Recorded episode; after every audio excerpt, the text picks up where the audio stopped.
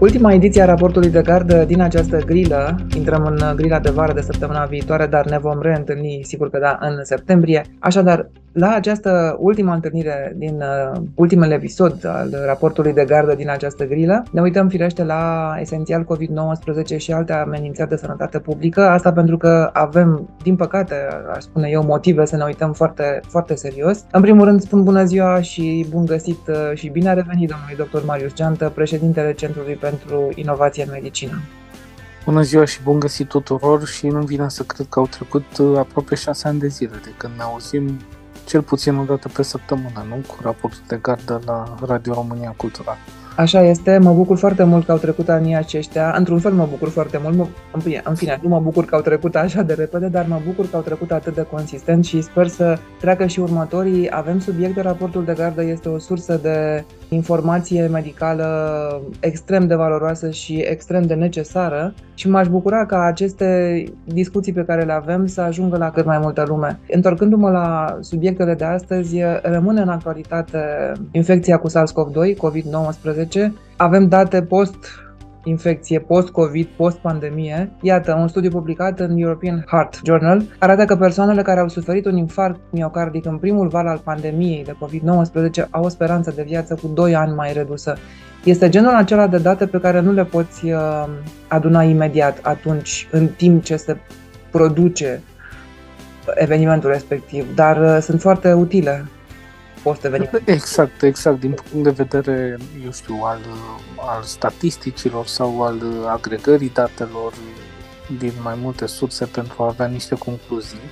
Și aceasta este o concluzie că persoanele care au suferit un infarct miocardic în primul val de pandemie o speranță de viață cu 2 ani mai redusă. Deci ca să poți să ai genul ăsta de concluzii bazate pe, pe date, e clar că ai nevoie de, de mai mult timp Păi de altfel, în ultimele luni, aș spune, am prezentat destul de multe astfel de uh, studii realizate în diverse țări și care au dus la, la diverse concluzii. În această situație, sigur, e ceva ce, pe de o parte, nu ne surprinde și o să explic imediat, pe de altă parte, asupra acestei situații, noi am avut uh, informații din timpul uh, desfășurării pandemiei, mai ales în primul și în al doilea val, când foarte mult din uh, infrastructura de sănătate, infrastructura de, de spital a fost alocată, să spunem, pacienților COVID în detrimentul celorlalte patologii. Au apărut între timp date despre mortalitatea în exces. Aici vorbim însă despre o speranță de viață redusă, la persoanele care în acea perioadă în care uh, sistemele de sănătate erau concentrate pentru a lupta împotriva COVID-19 au avut șansa de a face un infarct miocardic, ceea ce s-a întâmplat atunci a fost un acces redus al acestor persoane la spital, implicit la asistență medicală, implicit la asistență medicală de urgență, de calitate și continuă. Și așa se explică această speranță de viață redusă pe fondul practic al complicațiilor infarctului miocardic, al episodului acut apărut în primul val. Se știe, de exemplu, că insuficiența cardiacă este o complicație redutabilă a infarctului miocardic alături de alte boli. Faptul că sistemele de sănătate au trebuit să-și prioritizeze resursele, care de fapt nu au fost pregătite pentru pandemie, au pus în pericol, iată, și alte categorii de, de pacienți din zona cardiovasculară. Noi am vorbit mult și despre pacienții oncologici care de asemenea au, au suferit. Sigur, ce e important acum este să cumva persoanele care fie au suferit un infarct miocardic în uh, timpul pandemiei și nu au avut acces uh, la asistență medicală sau asistență medicală de calitate să se adreseze medicilor. E greu de crezut că proactiv sistemul de sănătate se va interesa de ei și mai este un lucru important pe care, care are și cumva tangențial legătură cu, cu subiectul, pentru că vorbim despre bolile cardiovasculare în contextul pandemiei. Se știe că uh, unul dintre consecințele, una dintre consecințele pe termen lung ale infecției cu SARS-CoV-2 este uh, apariția uh, bolilor din spectrul cardiovascular ca parte din sindromul long COVID și o să vorbim astăzi și de asemenea că, că din acest punct de vedere ar trebui uh, un nivel crescut de conștientizare la nivel individual, mai ales la cei care poate au și alți factori de risc, eu știu, fumează, sunt, sunt sedentari, sunt obezi, uh, au colesterolul crescut și așa mai departe. Aceasta este o constelație de, de factori de risc care trebuie luați, luați în calcul.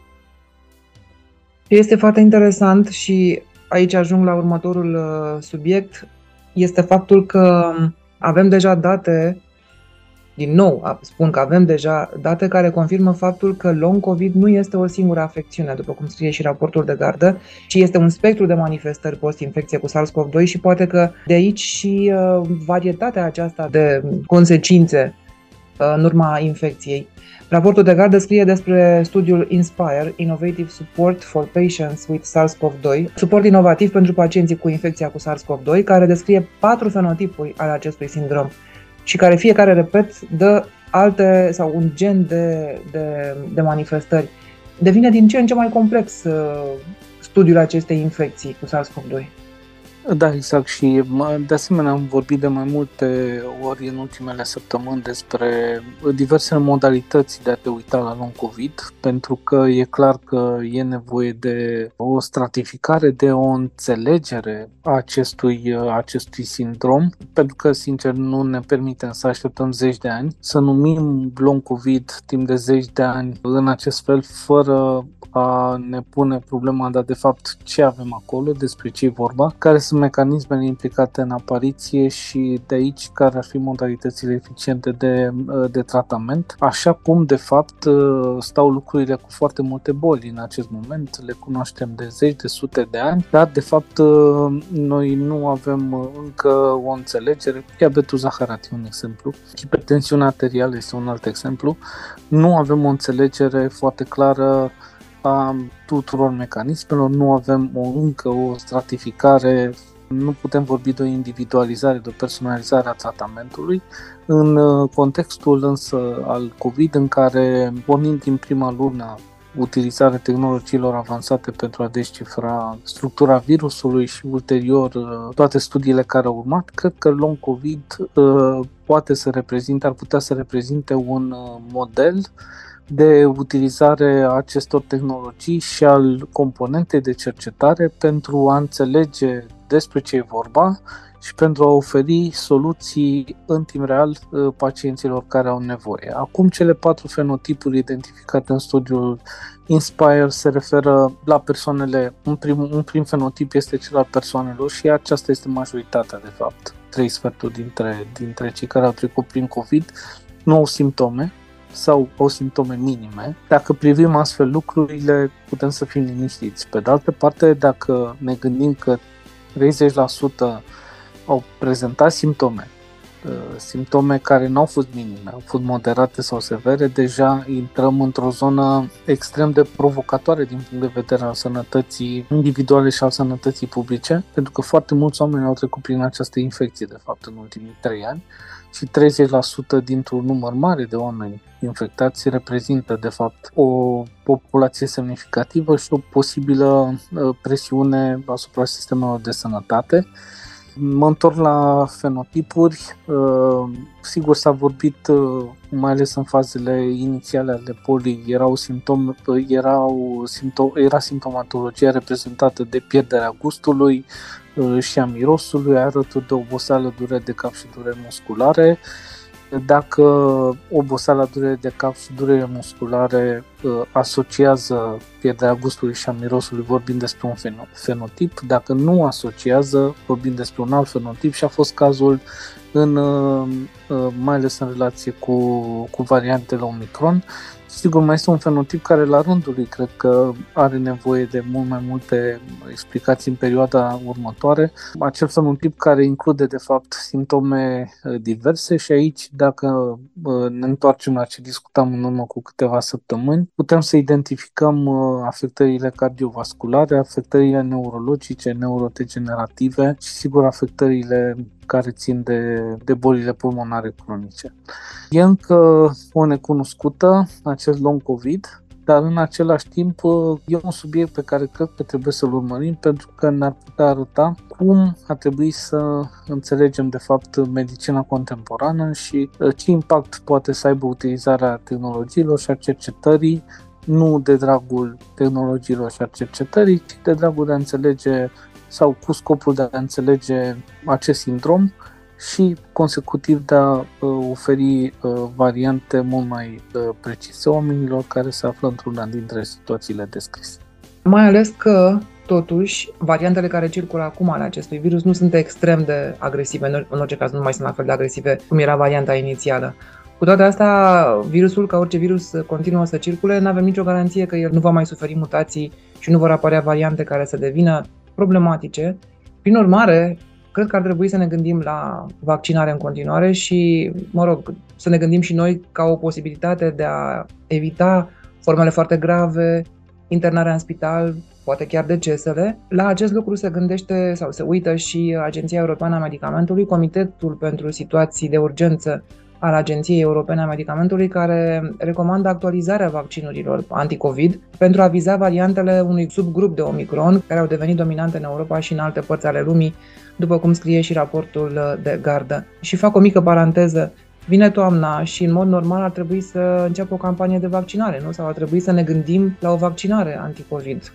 Oare cum va fi? Da, și am vorbit și, de fapt, în ultimii ani că pe măsură ce starea de urgență se va termina și pe măsură ce vom înțelege și pare că înțelegem care este dinamica virusului, cum s-a așezat în ecosistemele biologice, vom putea să avem o imagine mai clară și asupra modalităților de implementare a campaniilor de vaccinare și într-adevăr pare că ar trebui să urmăm același pattern ca la vaccinarea antigripală și pentru vaccinarea anti-COVID din mai multe puncte de vedere. Vedeți, suntem în luna iunie și ca și la gripă, dar acolo informațiile au fost, uh, acum, au fost colectate ceva mai devreme. Deja avem informații despre uh, variantele care ar putea să pună probleme în această toamnă. Pe baza acestei informații există recomandarea de actualizare a vaccinurilor, exact cum se întâmplă fiecare an cu vaccinul antigripal pe, și pe un al treilea palier există și informațiile se regăsesc pe raportul de gardă. Există această idee de a merge cu campanie de vaccinare către populațiile la risc. Sigur că aici vorbim odată de risc profesional, personalul medical și persoanele în vârstă, cele care au sistemul imun afectat sau persoane care au, nu știu, diabet zaharat, de exemplu, sau boli cardiovasculare, care pun uh, uh, la risc de forme grave de COVID, o uh, pun pe persoana respectivă la un risc înalt uh, din acest punct de vedere. Evident că sunt multe, multe provocări aici, uh, pornind de la eu știu, uh, absența subiectului din spațiul public de o lungă perioadă de timp, repornirea campaniei de vaccinare reprezintă o provocare din acest punct de vedere și nu doar că a dispărut uh, subiectul, dar uh, au rămas, uh, de fapt, ca să domine discuția, să spunem, subterană din acest moment, foarte multe dintre concepțiile eronate, mituri, spuneți-le oricum, care au fost vehiculate în ultimii trei ani și jumătate. Sigur, și asta este o provocare foarte, foarte mare. E greu după atâta timp, la modul sincer, foarte complicat să repornești o campanie de vaccinare, fie ea și adresată numai grupurilor la risc. Probabil că va fi greu de repornit, dat fiind dezinteresul față de vaccinarea anti-COVID și în general față de vaccinare, dar în fine, să sperăm că nu vom fi într-o situație de urgență în care să fie nevoie să intervenim și altfel. Raportul de gardă.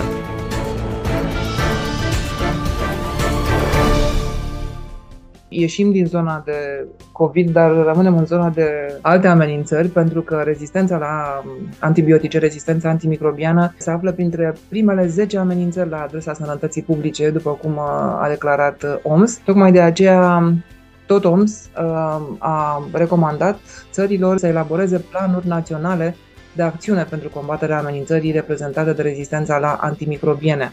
Am citat din articolul din uh, raportul de gardă. 100 de țări au elaborat astfel de planuri. Uh, cel mai bine l-a elaborat și l-a implementat au ieșit Norvegia cu cel mai mare scor, apoi Statele Unite și Marea Britanie. Țările cu cel mai mic scor au fost Ucraina, cumva de înțeles, Sierra Leone și Barbados. Mă aștept ca în aceste, între aceste limite să se afle și România undeva. Da, probabil că suntem pe acolo pe undeva.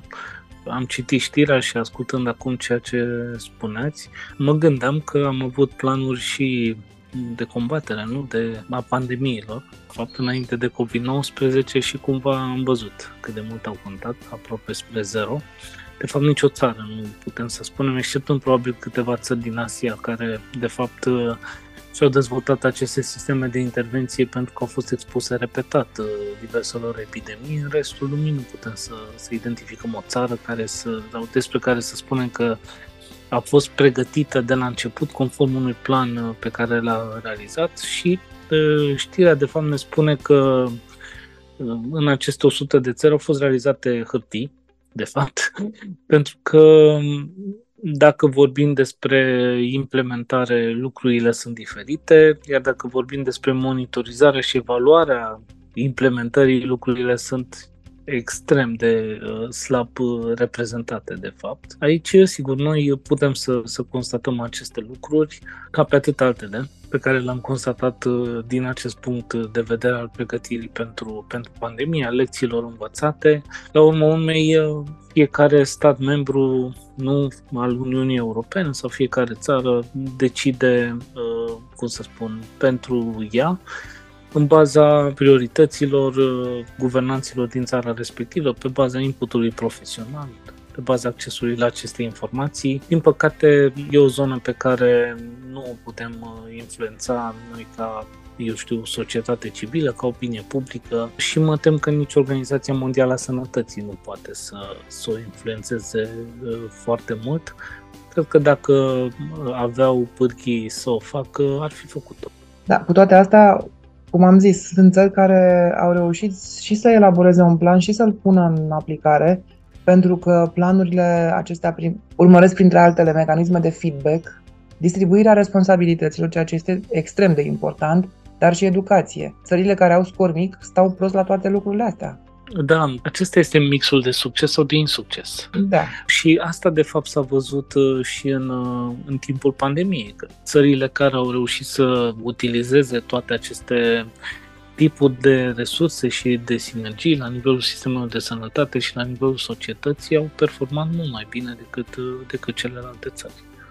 Acum, avantajul uh, unui plan de rezistență, de luptă împotriva rezistenței antimicrobiene față de un plan de intervenție în pandemie este că rezistența asta la, la antimicrobiene nu este contagioasă. Prin urmare, ai timp dacă te apuci la un moment dat. Deci e alt gen da, timp este, mm, și, dar și abordarea trebuie să fie diferită și poate ar merita să menționăm acest lucru. Sigur, ne uităm la sistemul de sănătate, dar mai sunt și alte sisteme. De exemplu, zootehnia e da. implicată aici, componenta de, de mediu este, joacă un rol important uh, Ministerul Mediului, Apelor, Pădurilor, nu?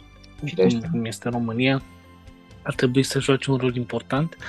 Problema este de conștientizarea acestui rol și apoi, sigur, e problema reprezentată de capacitatea de a colabora, mai ales pe subiecte atât, atât de sensibile. Și ceea ce reprezintă o tentație imediată este ca, identificând și alte sectoare, de fapt, că vorbim despre sectoare, nu care pot să joace un rol aici, există tentația de a de a arunca așa cumva vina și pe ceilalți în justificarea inacțiunii proprii, în loc ca abordarea să fie de tipul cu adevărat One Health.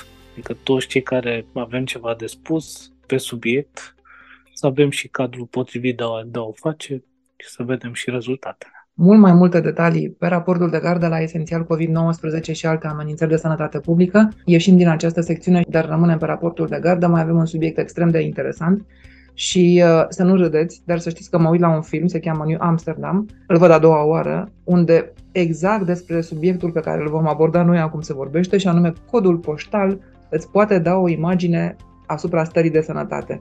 Articolul din raportul de gardă spune așa, parcurile din apropierea locuinței ar putea preveni declinul cognitiv la vârstnici.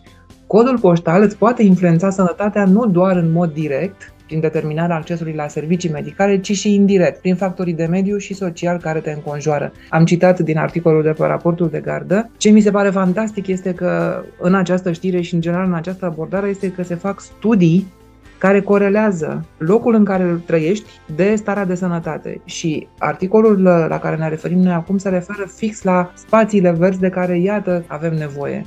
E un studiu, sigur că da, realizat în Statele Unite, în statul Washington, prezentat la Congresul Anual al Academiei Americane de Neurologie, după cum scrie publicația uh, Medscape.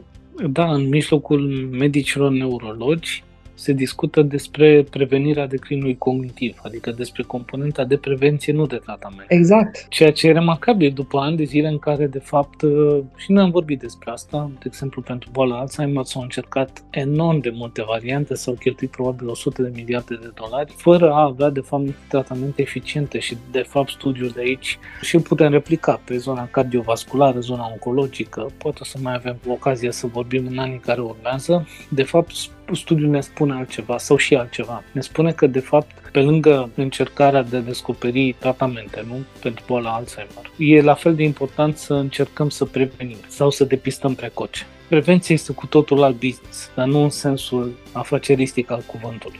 Starea noastră de sănătate e influențată, de fapt, de foarte mulți factori pe care noi nu îi luăm în calcul. Și dacă spune că, de fapt, noi, în momentul în care vorbim despre prevenție, noi nu luăm în calcul cel puțin 85% dintre factorii care ne influențează starea de sănătate, ne dăm seama de fapt că vorbim despre un dezastru din punct de vedere conceptual și despre măsuri de prevenție, să le numim așa, care din start au o probabilitate foarte mică de succes. Genul acesta de informație și anume că persoanele vârstnice care locuiesc în jurul parcurilor, care au parcuri în, în jurul locuinței. Aceste persoane au un declin cognitiv lent decât alte persoane care nu au parcuri în apropierea locuințelor. Genul acesta de informație este extrem, extrem de relevantă și uh, fac aici legătura cu ceea ce vorbeam anterior, duce discuția despre sănătate uh, și în alte domenii. Am început comentariul la această știre prin a menționa faptul că informația a fost prezentată în mijlocul neurologiei. E foarte important să demedicalizăm sănătatea și să o aducem cât mai aproape de oameni dacă vom continua în acest mod în care poate suna cinic ce urmează să spun, dar dacă noi așteptăm ca oamenii să se îmbolnăvească pentru a-i diagnostica și apoi a-i trata eventual mulți ani și cu multe linii de tratament, e o ecuație nesustenabilă și economic și din punct de vedere social și evident și din punct de vedere individual și al familiei. Deci trebuie cumva să avem o schimbare de paradigmă din acest punct de vedere și sigur ceea ce se spune în știre și anume această sintagmă legată de codul poștal este foarte adevărată, dar ea a fost deja parazitată, din păcate, în ultimii ani de propaganda industriei farmaceutice, care, încercând să găsească argumente pentru mă rog, creșterea businessului, au găsit aceste diferențe de, de acces, așa, între estul țării, între estul Europei, vestul Europei. Ele sunt o realitate, dar e un abuz folosirea termenului de cod poștal. Pentru că, de fapt, nu se referă la ceea ce persoana respectivă, care căreia este asociat un cod poștal, ar putea să obțină ca urmare a tot ceea ce înseamnă spectrul sănătății, ci se referă, de fapt, la o modalitate de a aștepta ca acea persoană să se îmbolnăvească pentru a o trata, exact cum am spus mai devreme. Asta din perspectiva companiilor farma, altfel, din punct de vedere al politicilor de prevenție, ar putea fi de foarte mare ajutor, la modul real. Da, cu condiția ca discuția să nu fie bruiată tocmai de genul acesta de argumente. Sigur. Absolut. Sunt conștient că e un punct de vedere care are un anumit grad de contundență, ca să numesc așa, însă cred că lucrurile trebuie, trebuie spuse și trebuie să ieșim puțin din uh, paradigmele astea care, cum spuneam mai devreme, reduc de fapt sănătatea la tratarea bolii. Da, dar asta este o paradigmă pe care deja o cunoaștem ca fiind învechită sau o abordare care deja e învechită. N-ar fi fost deja momentul să ne gândim la prevenție mult mai mult decât la a trata? Ba da, într-o, într-o lume, eu știu, care ar avea alte repere, așa trebui, dar um, nu, nu sunt de acord că această uh, concepție nu, despre organizarea sistemelor de sănătate și livrarea sănătății, care de fapt livrarea unor tratamente pentru a trata bolile. Nu e o, o concepție depășită și nu e depășită nici dacă ne uităm la dezvoltarea de tratamente. Repet, este foarte important să avem soluții de tratament din ce în ce mai performante pentru uh, boli, Categoric. dar și în același timp uh, acest mod de a privi lucrurile se reflectă și la nivelul sistemelor de sănătate, care cu puține excepții sunt foarte mult centrate pe activitatea de spital, indicatorul preferat este numărul de paturi da. și așa mai departe. Ceea ce nu înseamnă că nu trebuie să vorbim și de, sau să nu ne uităm și la partea de prevenție care va merge în paralel cu tratarea bolilor care vor exista în continuare, pentru care evident că în continuare avem nevoie de medicamente și așa mai departe. Cu siguranță, da. Numai că trebuie să dăm și ca discurs public și mai ales din punct de vedere al investițiilor și al abordării strategice o importanță, eu nu, nu sunt utopic să cred că la fel de mare, nu cum este acordată componentei de diagnostic și tratament, dar oricum mult mai mare decât e acum. Da, adică stau și mă gândesc așa, uh, oare sunt medici care se tem sau, mă rog, așa generic vorbind, sistemul medical se, te- se teme că va rămâne fără pacienți vreodată? Ne lucrând în spital, nu poți să da. substitui unui profesionist care lucrează în spital și care putea să răspundă, cred. Rămânem cu această întrebare deocamdată fără răspuns. În detaliu despre ce am vorbit până acum pe raportul de gardă, există aici articolul, ca de obicei cu trimitere și la alte articole care au legătură, foarte interesante. Raportul de gardă continuă să apară și peste vară și în timpul grilei noastre de vară. Noi ne reîntâlnim în toamnă, după cum spuneam, în luna septembrie. Vă mulțumesc foarte mult și pentru această uh, colaborare din această grilă. Abia aștept să ne revedem în toamnă, deși abia aștept și vacanța. Dar, repet, ascultătorii noștri obișnuiți cu informațiile medicale le pot regăsi pe raportul de gardă. Mulțumesc și eu și tuturor celor care ne ascultă o vară liniștită și să ne reauzim cu bine. Cu bine să ne regăsim sănătoși. Domnul dr. Marius Geantă, președintele Centrului pentru Inovație în Medicină.